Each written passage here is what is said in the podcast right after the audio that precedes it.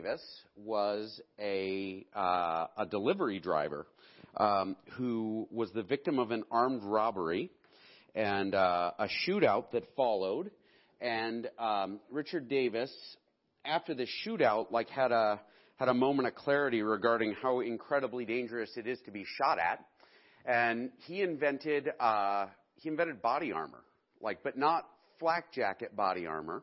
Uh, he invented a woven nylon body armor, and I have a I have an illustration here. Um, thank you, Jeremy, for bringing uh, a bulletproof vest for me. This is a a traditional piece of body armor. I'm off camera. Uh, this is a traditional piece of body armor. It is not small, right? Um, the I'm going to wear it today because uh, I'm going to come back to this over and over over my head like a shirt.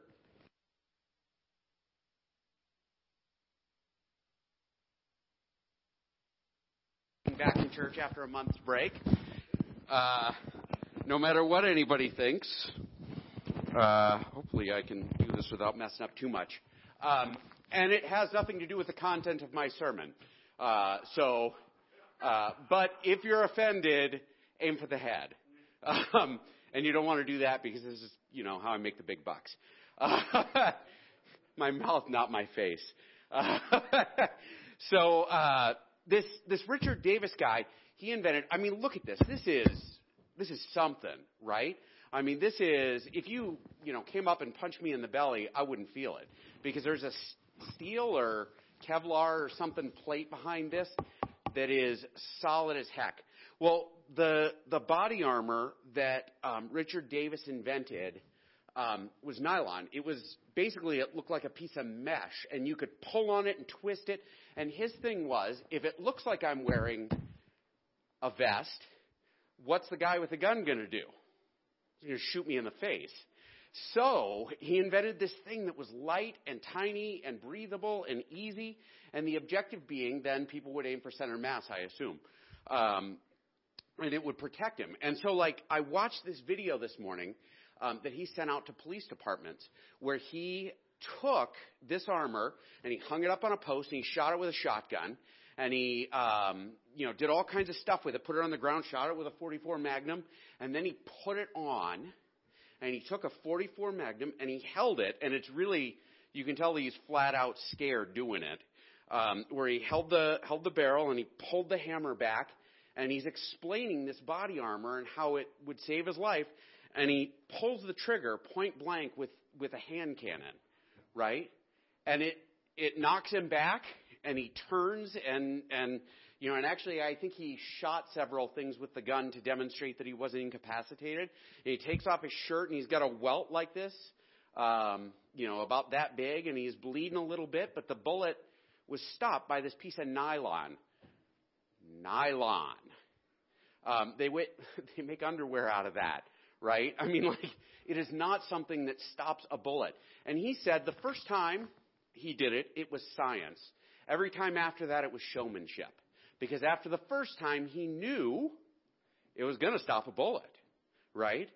But I want you to think for half a second about the kind of courage involved and the kind of confidence involved in taking, you know, what at one point was one of the most powerful commercially available pistols and like shooting yourself in the chest with it.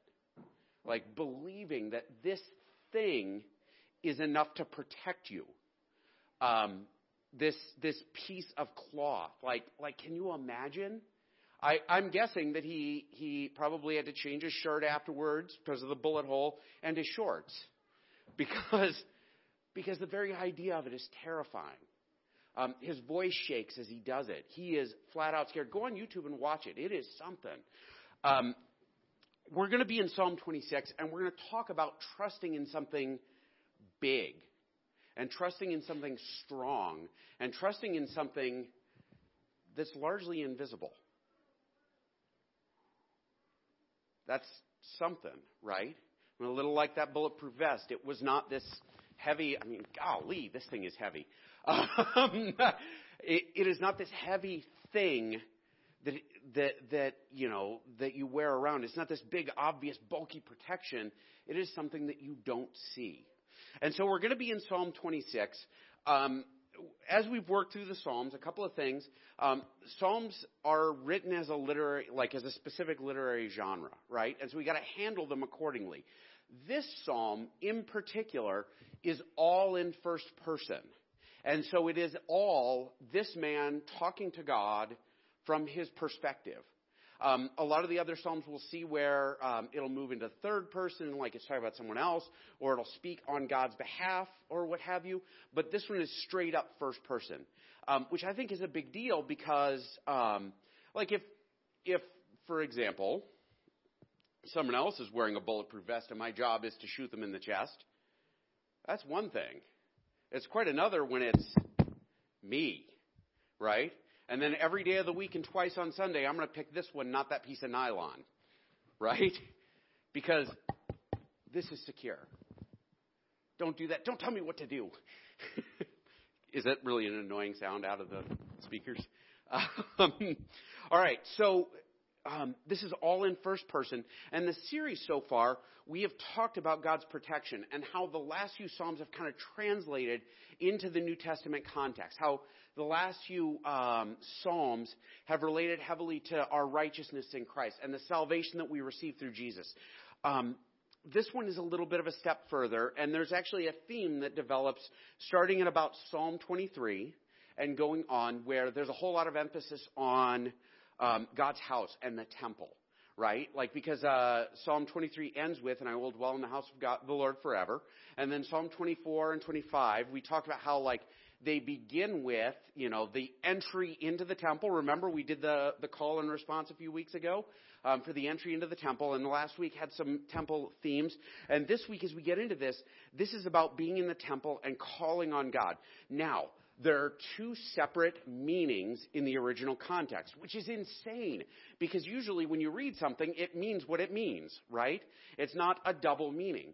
In this case, because there are a thousand years between when this psalm was written and um, and when it was assembled into a book, there are two meanings that are taken to it, and then there's a third that applies in the New Testament context. Um, and so we're going to have to talk a little bit about that, and it might be a little confusing.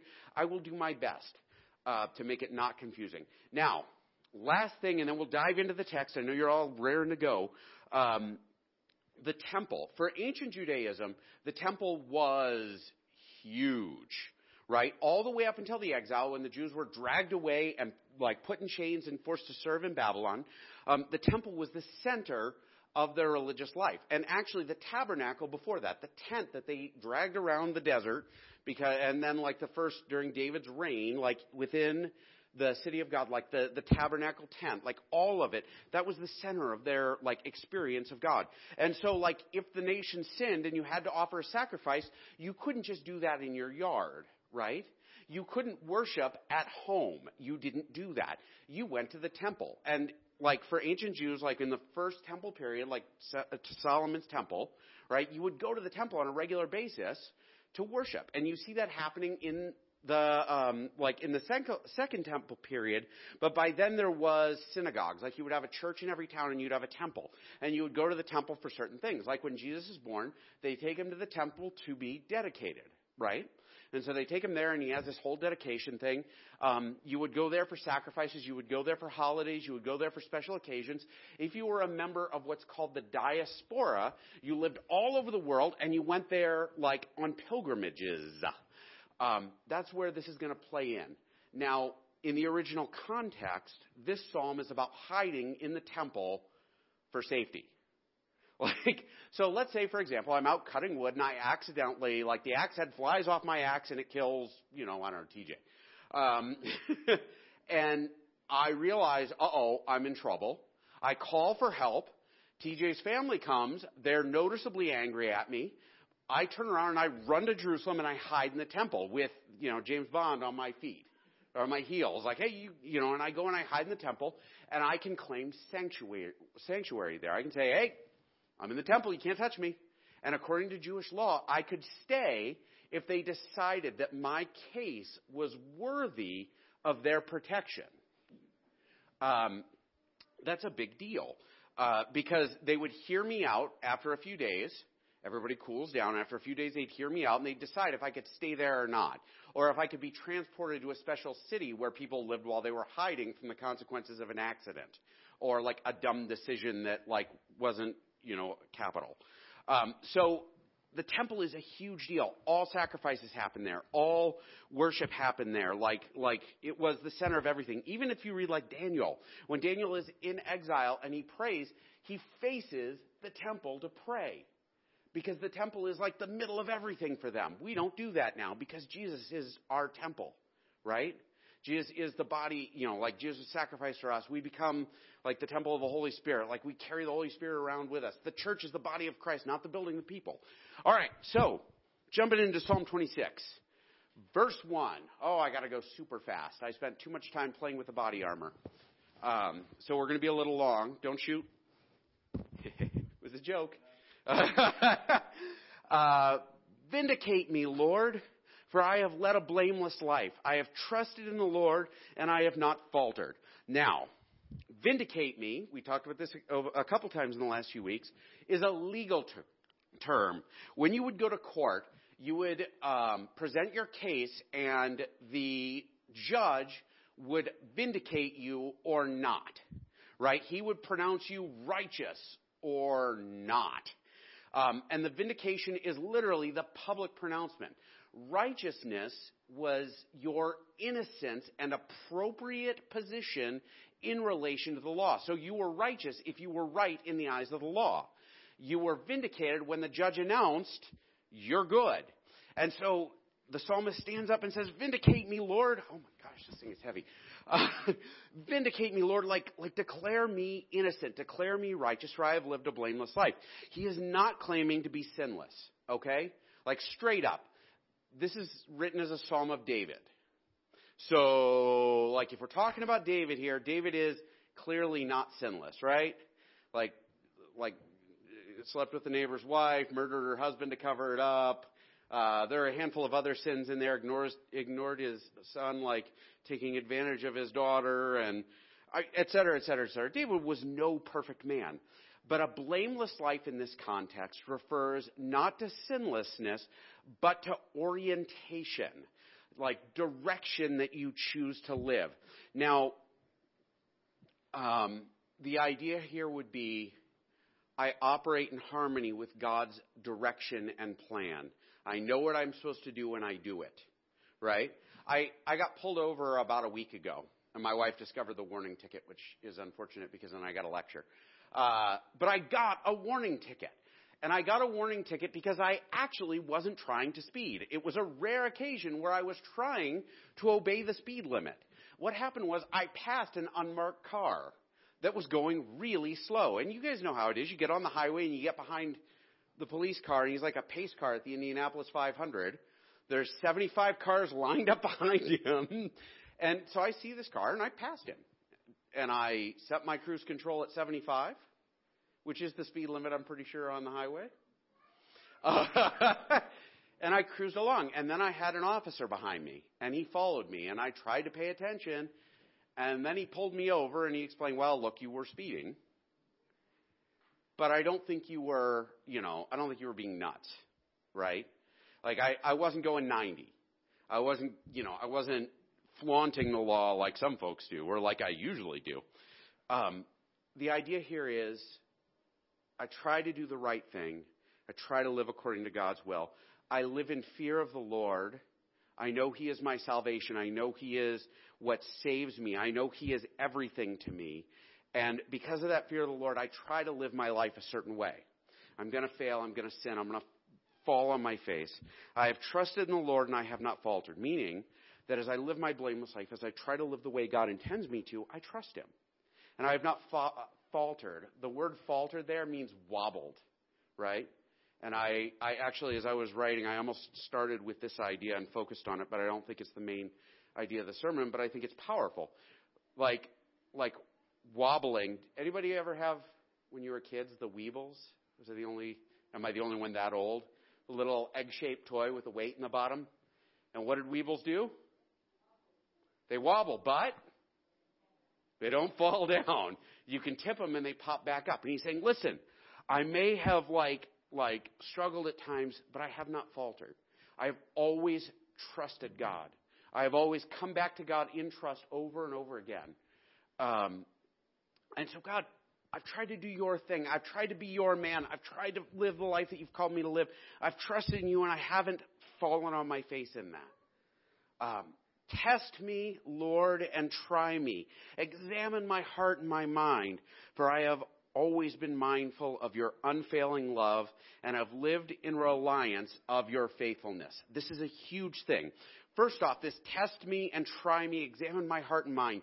This is, there's this um, literary genre, and I don't forget, I don't remember the technical name, um, but in ancient Israel, they would write these huge essays and like flowery poems and everything where you would stand before God and plead your case, right? So you would stand before God and say, God, I am innocent and here's why. And if you read the book of Job, right? Job is not a very happy book. Well, like anybody who's read it would know this. Job's life is in tatters. It is all broken.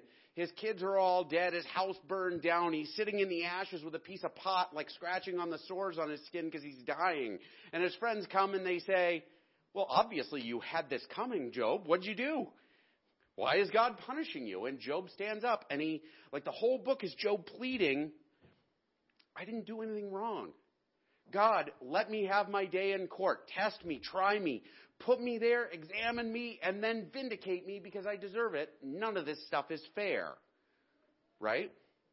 And that's what we're seeing here. We're seeing this, Lord, check me out, test me and try me. You know where my heart is. You know where my mind is.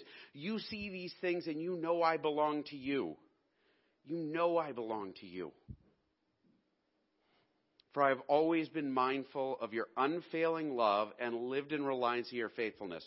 Love, faithfulness. For starters, these are lined up, these Psalms are lined up in a really neat way where this love and faithfulness actually appears in a preceding Psalm. Uh, bulletproof vests are not.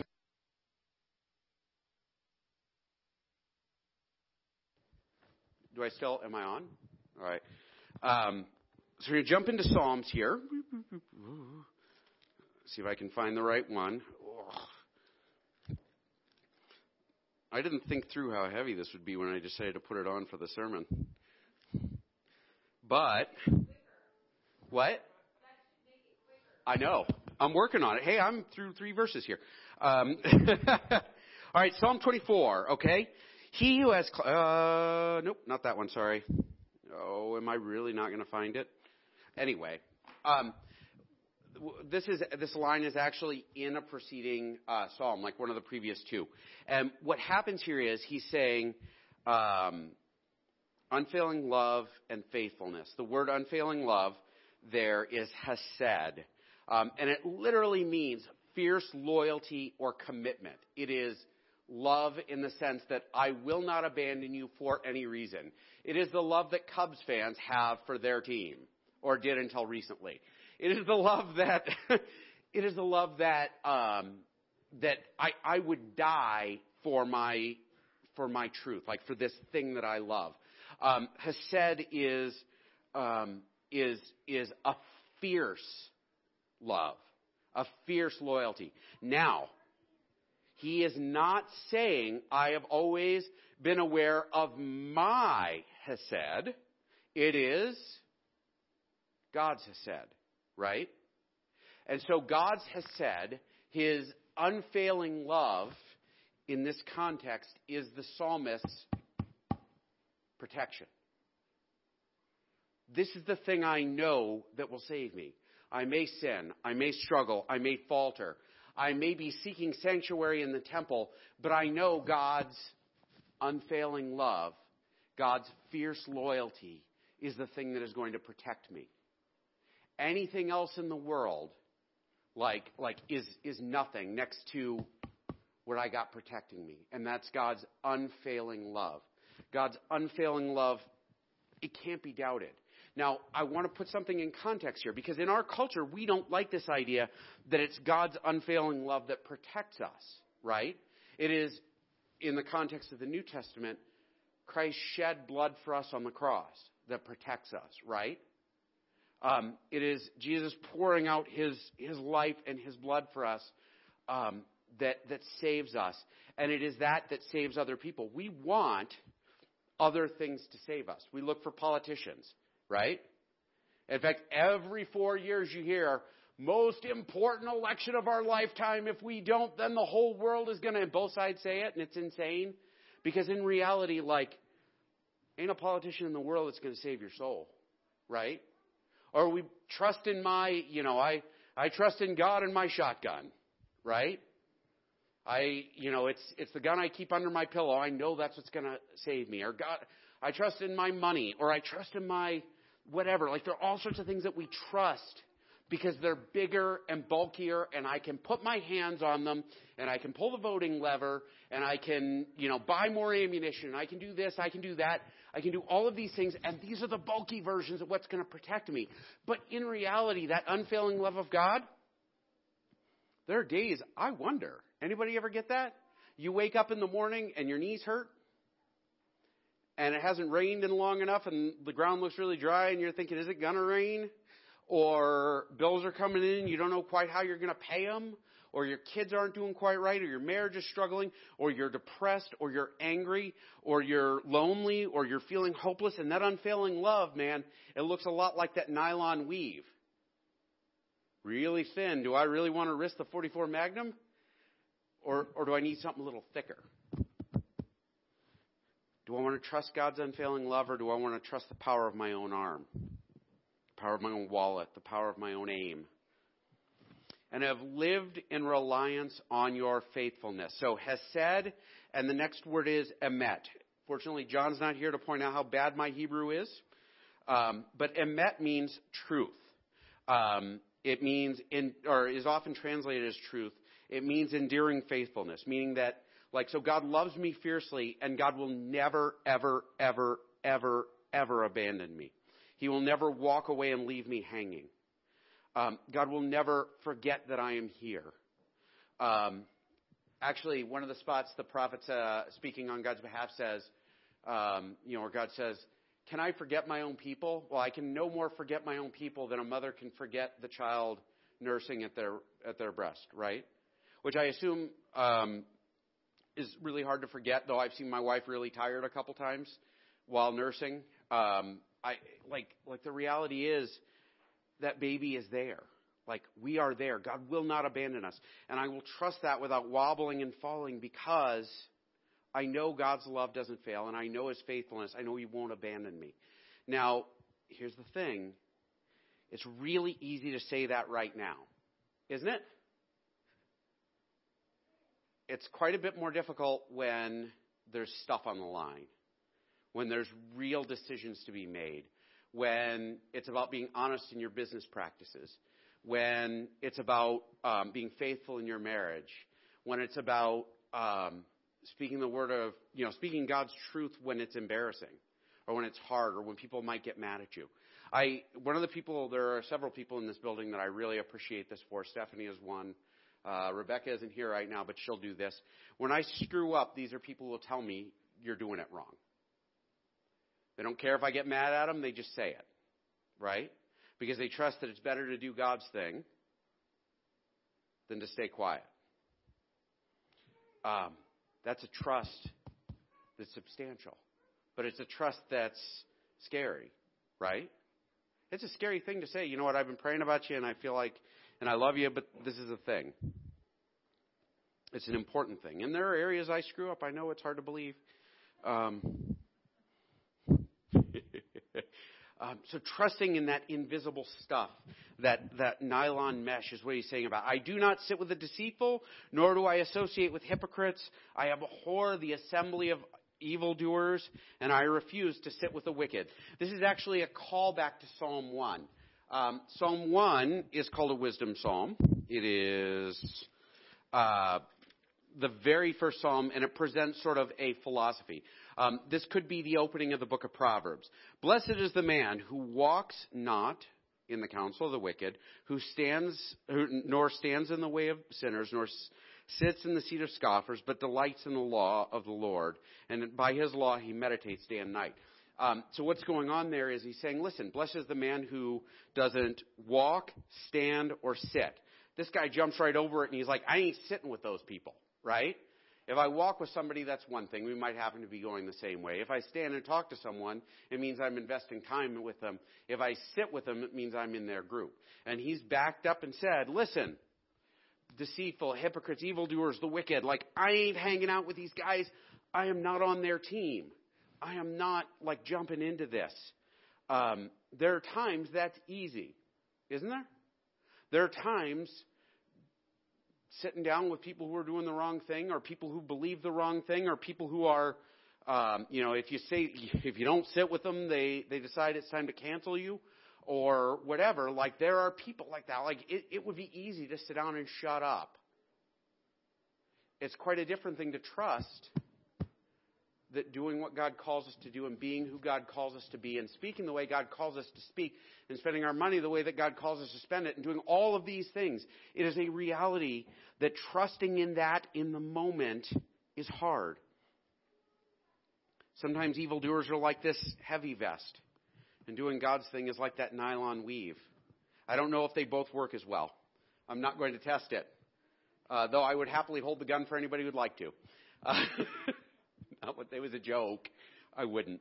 Um, I wash my hands in innocence and I go about your altar, Lord. Now, here's the thing. We're going to enter the temple conversation because I said this is a discussion, like in the original context, this is a discussion about seeking protection from the temple, fleeing into the temple. Because he comes in and he says, I, I need vindication. I need to be declared innocent. And then he talks about the temple. I wash my hands in innocence. Um, I really wish I had bought one. I almost bought one to drink coffee out of. In Israel, at the temple and around it, there are these cups with two handles. I think John actually owns one. Um, with two handles, and you use it to ceremonially wash your hands. And it was symbolic of washing off all of the wickedness and preparing you to enter the temple. And actually, if you go to the Wailing Wall, if you're like a Jew approaching the Wailing Wall, you're supposed to wash your hands with this special cup. Um, and it is a whole thing. This is actually where baptism like came from in the Jewish context because they would have like these giant like tubs and sometimes you would jump into it and wash yourself and get out and you could go into the temple right? Like it's this idea of being washed of your sins. And he says, listen, I wash my hand in innocent, meaning I'm already innocent when I wash my hands. And I go about the altar of the Lord, which I can only do if I'm acceptable to enter the temple, proclaiming aloud your praise and telling of all your wonderful deeds. So he says, listen, God, I come into your presence, I worship you. I don't, like, I'm not guilty and I worship you. I live my life worshiping you. Um, this is what I seek after. This is who I am. I say how awesome my God is. Now again, it is a very hard thing when people are after you to praise God, isn't it? Anybody ever feel that way? Like, man, I got enemies, but praise God. Man, there are people talking about me behind my back. Man, you know, lots of people hate me. Praise God, I know He's in control.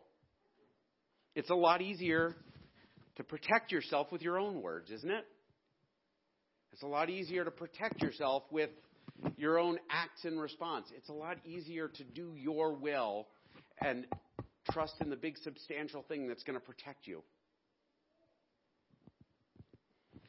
Lord, I love the house where you live and the place where your glory dwells. Now, for him to declare, I love your temple, in the ancient world, that was a big thing. Like you, you would declare your love for the temple, meaning I love to be in your presence. I love to come and worship you. I love to pray in your place. Um, for the diaspora, these would be the people who are cast out all over the world, right? So the Babylonians come, they conquer Israel, and they take everybody who lives there away. Judah, not Israel. Um, the well, the Chaldeans, or no, the Assyrians conquered Israel before, and Israel was taken away in chains uh, about a hundred years before Babylon conquered Judah. And they went and they just sort of assimilated. They gathered into the world of the pagans and they became pagans too and they never came back. Um, Judah went into captivity and they stayed separate and they ate kosher and they followed the rules and they continued to worship God even though like it was unpopular or dangerous or whatever.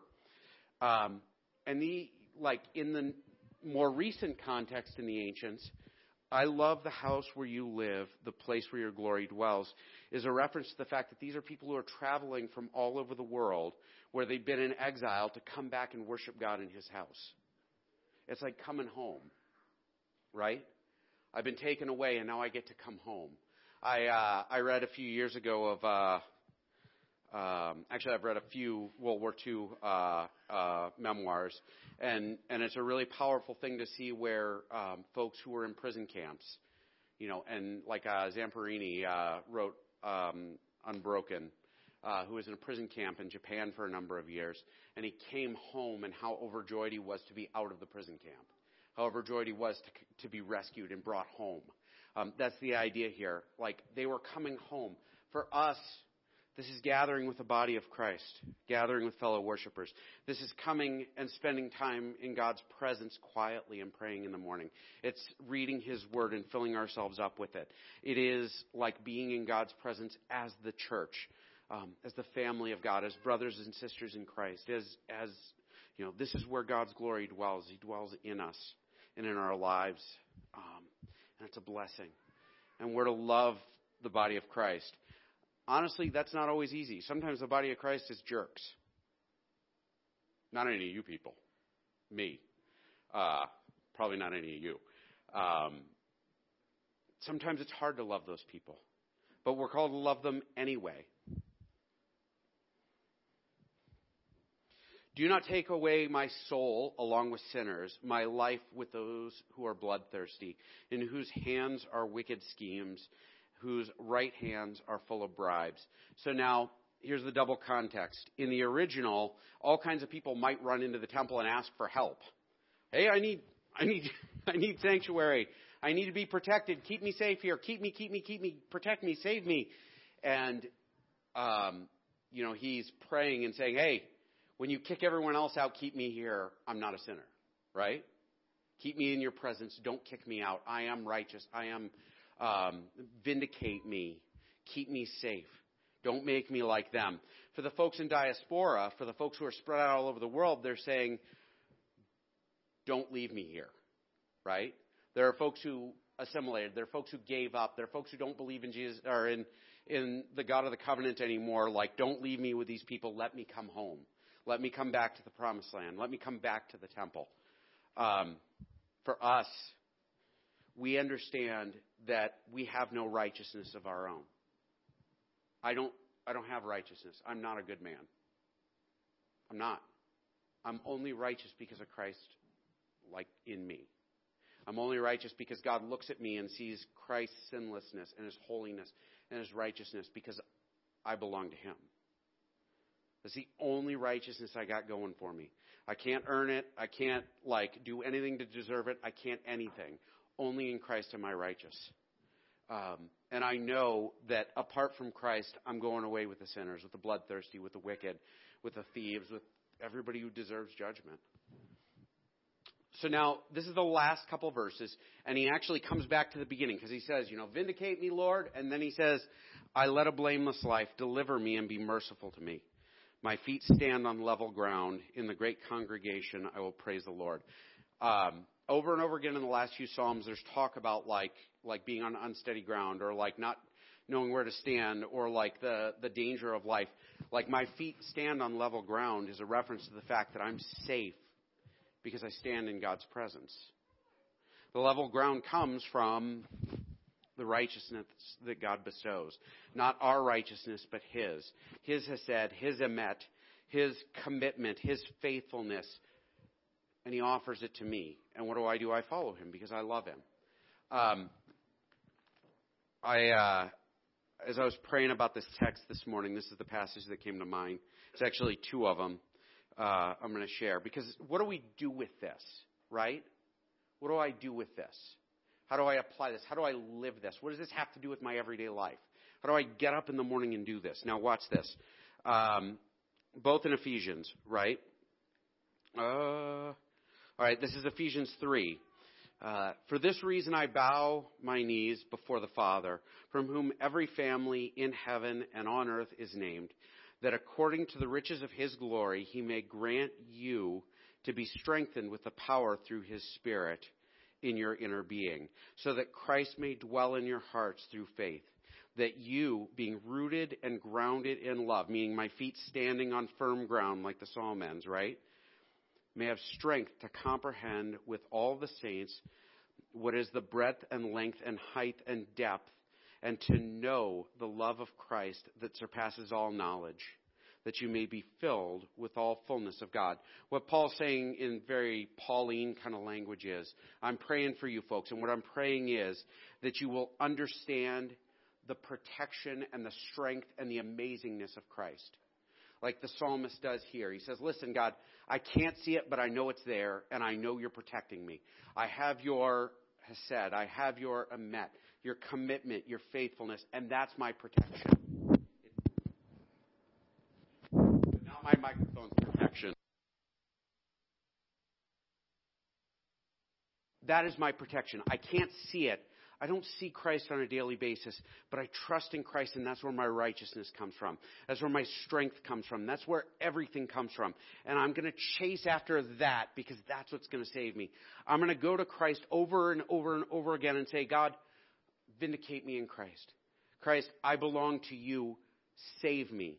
Look at my life. Know I'm yours. Save me. Save me over and over again. Give me that righteousness. Give me that protection. Um, the other one is actually also in Ephesians, which is funny because I thought these up at separate times and didn't realize they were together. Uh, finally, be strong in the Lord and in the strength in his might, which is what he was praying for in the previous one. This is in 6. Put on the whole armor of God, that you might stand against the schemes of the devil. For we do not wrestle against flesh and blood, but against the rulers, against authorities, against cosmic powers over the present dark, over this present darkness, against the spiritual forces of evil in the heavenly places. Therefore, take up the whole armor of God, that you might be able to withstand in the evil day. Uh, and having done all that, stand firm. Stand therefore, having fastened the belt of, belt of truth, um, having put on the breastplate of righteousness, and as shoes for your feet, having put on the readiness given by the gospel of peace. I'm going to pause right there and sort of connect this all together. Watch this. Um, truth is not something that I have on my own. Truth is something God has given me, right? Um, righteousness is not something I have on my own. I don't belt on my bulletproof vest of righteousness because I'm righteous. No, I belt on Christ's righteousness. The psalmist belts on God's righteousness, which is given to him. He doesn't deserve it, but he puts it on, and that's what protects him. And that's why he runs to God and says, Save me, right? That's why we're called to run to Christ and say, Save me. We're called to put on the armor of God. But like a lot of times we preach this as like this militant thing, like as in, you know, I, I have my coffee cup in the back with my pistol handle. You know, I, all right, I got my armor of God, like stand back or else. No. The armor of God is God's protection for me. It's Christ's righteousness that protects my heart and my soul and my chest. It's salvation that protects my head, which is actually where he goes next. Um, shoes for your feet, you know, the readiness that, you know, given by the gospel of peace. As the passage ends here, he says, listen, my feet, I stand on firm level ground. What is my level ground? My level ground is the gospel. Whenever anything seems wrong, I can go back and say, I'm bought by the blood of Christ. Christ saved me. Whenever I feel doubt, whenever I feel unlovable, which is most days, whenever I feel hopeless, whenever I feel depressed, whenever I blow it in a huge way and I think there is no coming back from this, whenever I look at the world around me and I see it's on fire and I say, man, if we don't win this next election, the whole world is going to end and America's we know it is going to be over. No, that's not going to save me. The gospel of peace is going to save me. You throw anything you want out in that world. If I can stand on Jesus, if I can stand on the rock of Christ, I ain't going to be afraid of it. Because His righteousness protects my heart. Because His gospel gives me a place to stand. Because He, He is everything I need. In all circumstances, take up the shield of faith with which you can extinguish the flaming darts of the evil one. Meaning, I can hold up my faith and say, you can say, do, try to scare me, accuse me, attack me, and my faith will protect me. I know the gospel is true. I know Christ died for me. I know my righteousness cannot be pierced because it's all Jesus. I know that I can flee to the temple and call for vindication, and I will be vindicated because of Christ in me. I know I'm long, but you can't shoot at me. I got a vest on. And take the helmet of salvation and the sword of the Spirit, which is the Word of God, praying at all times in the Spirit with all power and all supplication. Um, so he ends saying, Listen, my sword, my weapon is the Spirit. Um, my sword and my weapon is the Holy Spirit found in the Word of God. Um, I, I always want to ask folks, you know, I, I got a lot of Christian friends who are, are um, active shooters, and I always wonder, like, do you practice with your gun for that one day just in case more than you study the scriptures for the, it's definitely going to happen tomorrow? Like, which do you do more? Which do you practice more? Which are you in more? Um, do you worry more about someone maybe shooting you in the chest more than you worry about the Word of God? More than you worry about Christ's righteousness on your life?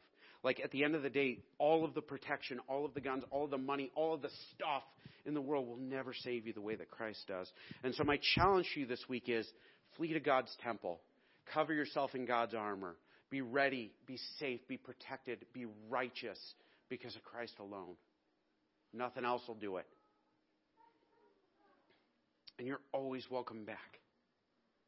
Filthy, dirty, stinking, wicked. Always put on that righteousness. Always put on that vest because Christ's righteousness is free. I'm going to close in prayer and I'll let you go. Um, I know it. I whatever. Heavenly Father, I, uh, I, I, I preach this message, um, trusting in you. I preach this message because as I was praying about the text, I, I this is what this is what you put in my heart, and I pray that I was faithful in, in sharing your word. Um, I, I pray that I was righteous in your sight as I spoke your words. And I pray for the hearts and the, the souls of the folks who are in the room here today and online. I pray that they would trust in you to save them. They would trust in your sanctuary to provide them safety. That they would trust in, in, in your Hesed and your Emet. Um, in Christ's name I pray. Amen. All right. Have a good day, folks.